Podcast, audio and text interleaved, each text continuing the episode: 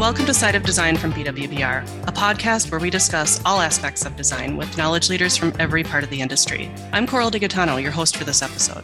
As we head into the firm's 100 year anniversary, we'll be talking with current BWBR President and CEO Pete Smith and incoming President and CEO Stephanie McDaniel about the past 100 years, what the future holds, and what makes BWBR so special. At the end of 2021, current president and CEO Pete Smith will be retiring after nearly 35 years at BWBR, paving the way for Stephanie McDaniel to become the eighth president and CEO of BWBR. Stephanie takes on this responsibility after 25 years at the firm and brings a deep commitment to the community and culture that is the bedrock of BWBR, combining a sense of continuity with excitement for the possibilities of the future. Pete, Stephanie, thanks for joining us. Thanks, Coral. Thanks, Coral. So I just learned that the average business in America survives only 15 years, with only a fraction of a fraction making it to 100 years. Why do you think BWBR has been able to go the distance? Well, that's a good question. I, I think it's a combination of a couple of things. One, a little bit of luck, certainly, but uh, also I think the firm has had an infinite thinking perspective for years, not about self. I was told by a mentor of mine, Lloyd Bergquist, one of the B's of BWBR, that you do what's right for the client, what's right for the firm and what's right for the people of the firm and that'll be what's right for you and i think generally that's how the leadership of the firm has carried itself and when you have that kind of a mindset you tend to make decisions that are longer term uh, decisions than short term decisions.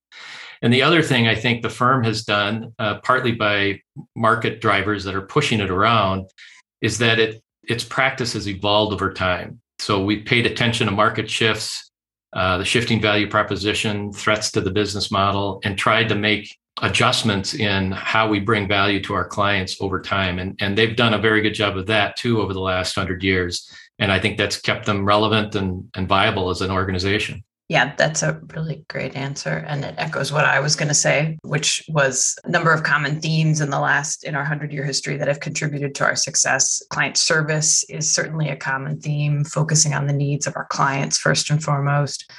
And part of that client service has really been about providing design excellence in the places that we've created.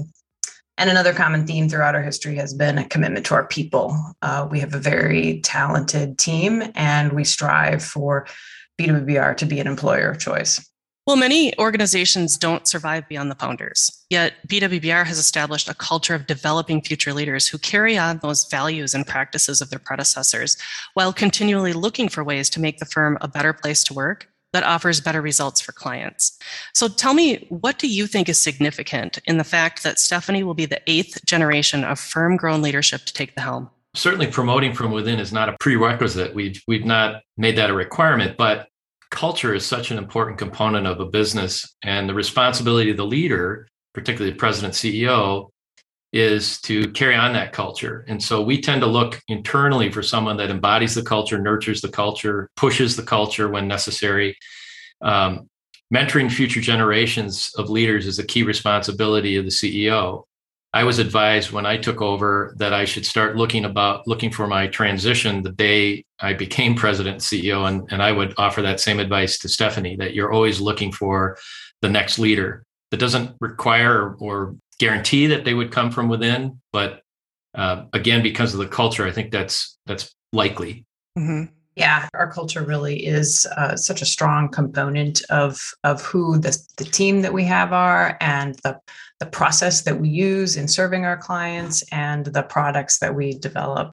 Stephanie, what are some of the unique things that you could highlight for us about the history of BWBR and its evolution? So, a couple things that I think are really cool about BWBR's history. As a white male dominated profession, I will acknowledge that equity really may not always have been visible in our history, but there are some notable highlights uh, that we're really proud of. First of all, Dorothy Brink uh, was one of the first employees under Bill Ingemann. And she was one of the first uh, women to graduate from the University of Minnesota School of Architecture program. She was also one of the first women to be uh, licensed in the state. Uh, and she was a really talented designer and uh, really the, the design talent in those early uh, on those early projects. There's a really interesting, I don't know if it was a thesis or what, but it's about a 30 page manuscript about her. And it was specifically about turn of the century women in architecture, as one of the very few women in architecture at the turn of the century, turn of the last century, that is. She was uh, heavily featured in this in this article, but it was talking about how the University of Minnesota, which was made up by a, a bunch of white men, mm-hmm. uh, really tried to get women to get out of the architecture program. They make it very difficult to get in. They required all sorts of engineering classes that they would refuse women access to those classes. Instead, kind of encouraging them to become uh, interior decorators, was what they called them at the time, to get the degree in interior decoration. And Dorothy basically said, you know, nuts to that. I'm gonna, I'm gonna take all the classes I need to. I'm gonna get licensed. And she was one of the very first women licensed architects in the state of Minnesota. And then many years later, Milt Bergstedt championed the elimination of barriers uh, to equity in his pra- architectural practice and his community. Uh, and as a result, in 1985, he was awarded AIA's Whitney M. Young Jr. Award for significant contributions to social responsibility. So those are two really exciting things. And I think speaking of Bill Engelman and Milt Bergstedt, uh, you know, Bill was known as a amazing promoter. He really put the business and frankly the money first, and it made for a very successful practice. They were able to do some amazing work in those first couple of decades that many firms didn't get opportunities to because of the way that he had a very connected network. And uh, so he started the practice in 1922. It wasn't until 1941 when Milt joined the firm, and then by 1945 was a principal of the firm that a shift started to occur. And Milt left the practice in 1951 to start what, what is now BWBR. And it really was a cultural difference between how Milt saw business and how Bill saw business. And I think that was fundamental in the firm. Again, Bill was about the business, the money first, and Milt was much more people first. Uh, he was quoted as saying people before profit. And as Stephanie just mentioned, he was really focused on issues in the 40s that were just almost unheard of social justice, racial bias, job and housing discrimination, et cetera. And I think that set a tone for uh, BWBR that has lasted until today. Those are really, really cool facts and stories. I think there's two, uh, something that Milt did. I'm not sure he was aware of it, uh, never had an opportunity to talk to him about it, but the firm has really had a bit of a, a rejection of Milton Friedman's writings about business is all about making money and a shift more towards Adam Smith's. The interests of the company are secondary to the people both the staff that work there and the people that are served by the company. BWBR has a culture of we over me, and it really is demonstrated several times as a core value and sometimes at, at cost to the firm, at great cost to the firm. Milt was a stickler that this was a we thing, not a me thing. And there were partners that were asked to leave several times over the history because they put themselves ahead of the firm. No, that was good. That's that's certainly how I how I see this firm since I've one of the newbies the we over me. Stephanie, can you talk a bit about your vision for the future of the firm and how it fits into the future of the built environment as a whole? What do you think the next 100 years will look like? Coral, that's a that's a great question. Um, we're in a great place right now, and so there will be many things that will look very similar. We will remain steadfastly committed to the service of our clients. Uh, we we really love creating environments that support the needs of their organization. Second, uh, we'll stay committed to design excellence. As architects and designers, we have the expertise to create amazing spaces that make our clients better and transform the lives of those who use them. And uh, we do this in a way that is, uh, we create spaces that are just delightful to experience. And last, uh, we'll we'll stay committed to our people. We have an amazingly talented team, and we're going to do everything we can to help them grow and to be their very best.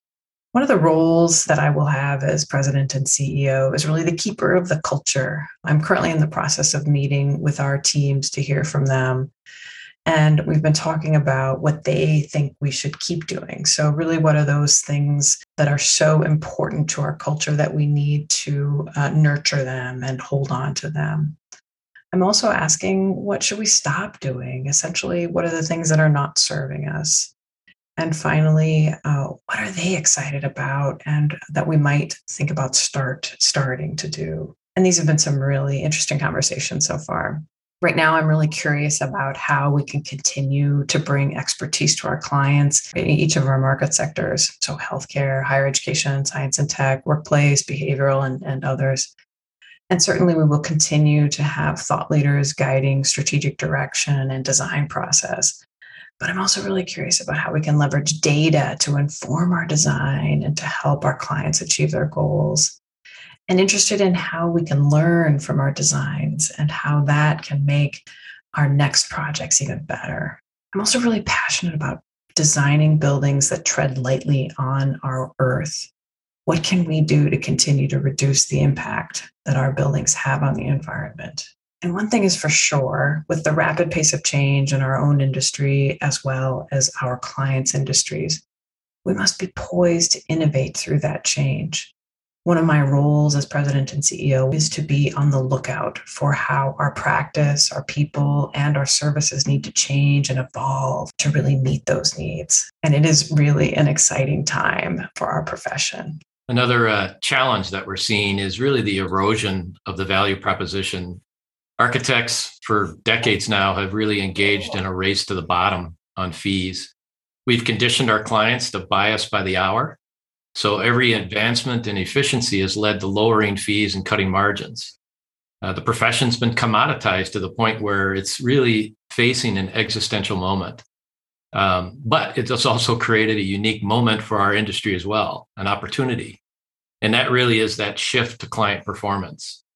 Um, it's no longer uh, the, the job of the architect to merely design a space that a client wants, design it, do a good job on the design, have it look beautiful, meet budget. It needs to also really serve the client's needs in a, in a better way. So that shift to client performance, how do they maximize the value of the facilities that they have? I think architects and designers are uniquely qualified to advise clients in this way. At BWBR, we're shifting right now the focus to go from not just merely designing space for clients, but advising them regarding how to use the space. Yes, we'll still design wonderful spaces that'll transform lives, but we're going to be advising our clients against building something that they don't need.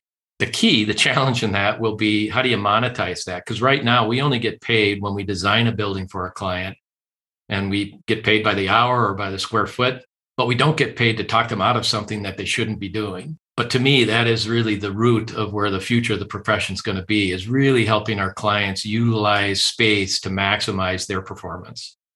Steph you mentioned equity as an issue. Can you talk a little bit more about the importance of equity and also sustainability to the profession and how you've seen that change and you expect to continue to change? I touched on um, sustainability and the environment a, a second ago um, but but that really is uh, one of the biggest challenges and one of the great opportunities. Uh, with uh, the challenges that we've got increased climate extremes and resource scarcity. But the opportunity is that as architects and designers, we really can bring creative solutions that dramatically reduce our energy, water, and resource intensity. And we can do this in a way that brings solutions um, that are resilient to meet the new climate reality. I think a second challenge and opportunity is really equity. Um, it's it's clear that our profession really would benefit from being more diverse and more equitable. And I think that we must strive for a more equitable profession and, and create environments that are welcoming and supportive to all when we first started uh, talking about issues of equity, it really was a, a challenge to even identify that there was an issue. Um, I think for white middle aged uh, men like myself, there was a it ain't broke, what are we trying to fix kind of mindset. And when you look at the statistics, um, 50% of the graduates in architecture are women, yet after 10 years, only 18% remain in the AIA. Uh, and of those that remain, many of them are disengaged. So we're losing great people that are just not uh, either sitting in our seats on the bus or the ones that are sitting there aren't bringing their full selves to the work. And it's more than equity; it's simply good business. Uh, so if it isn't uh, doesn't tug at you because it's the right thing to do, it should tug at you because it's the right thing to do for your business. And when you look, look at race, it's even worse. 13% of the US population is Black, where AIA membership for Black architects is less than 2%. Similarly, uh, the issues for all people of color as well. It's not merely a pipeline issue trying to get more folks of color to join the profession. It's about equity within the profession how you hire, how you promote, how you engage, how you listen. So, for the last few years, BWBR has been focusing on these issues unconscious bias, equity training, trying to create a culture where it's safe to call out the inequities, the slights, the patterns of bias that many of us are so completely blind to so that folks can bring their full selves to their work. Coral, you mentioned sustainability too. And I, I, don't think it takes a climate scientist to realize that the earth is a little bit pissed off right now. Uh, rising sea levels, increasing severity and frequency of storms, warming temperatures, year round wildfires, global flooding. Buildings contribute significantly to human caused uh, climate change there's something around two thirds of all greenhouse gas emissions are caused by buildings, industry, and transportation. And those are really what's causing the global warming and climate change. So we're focusing on energy use, embedded carbon, protecting the water. It really is the primary responsibility of architects and designers in how we design buildings, the materials we use, and frankly, convincing owners of their responsibility as well. Pete, what thoughts or wisdom would you pass along to Stephanie? What comes to mind as you reflect back on your tenure with BWBR?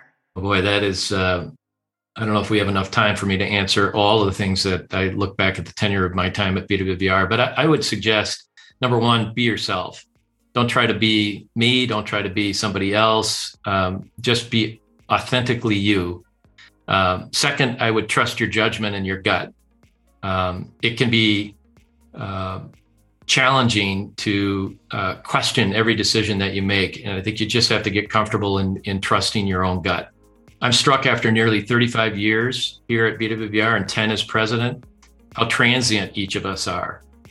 And uh, I hope that I've had some positive and lasting impact on the firm and who it is and who it will be. But in the end, I'm just a footnote in the U.S. in the the hundred year history of the of the firm, and I'm I'm fine with that. For Stephanie and others that follow her, serving in this role is about stewardship, guiding the firm from here to there, wherever there might be. And it really transcends us all. We don't arrive, we just need to ensure that the ship is pointed in the right direction to continue on its journey. Thanks, Pete. That's that's really great advice, and and um, thank you so much for your leadership. I, I can definitely say that you have had an impact on my career, and I know you've had a great impact on BWBR. So thank you. Thanks, Steph. Thank you so much, and congratulations again to Stephanie McDaniel. And just as a reminder, all of our content is provided to you free of charge with no annoying advertising involved. So if you like what you hear, do us a favor and share it with your network. You can find us on all major podcasting platforms. And let us know what you think about this episode or any other discussion you've heard. Email us at sideofdesign at bwbr.com. Until next time, see you on the other side.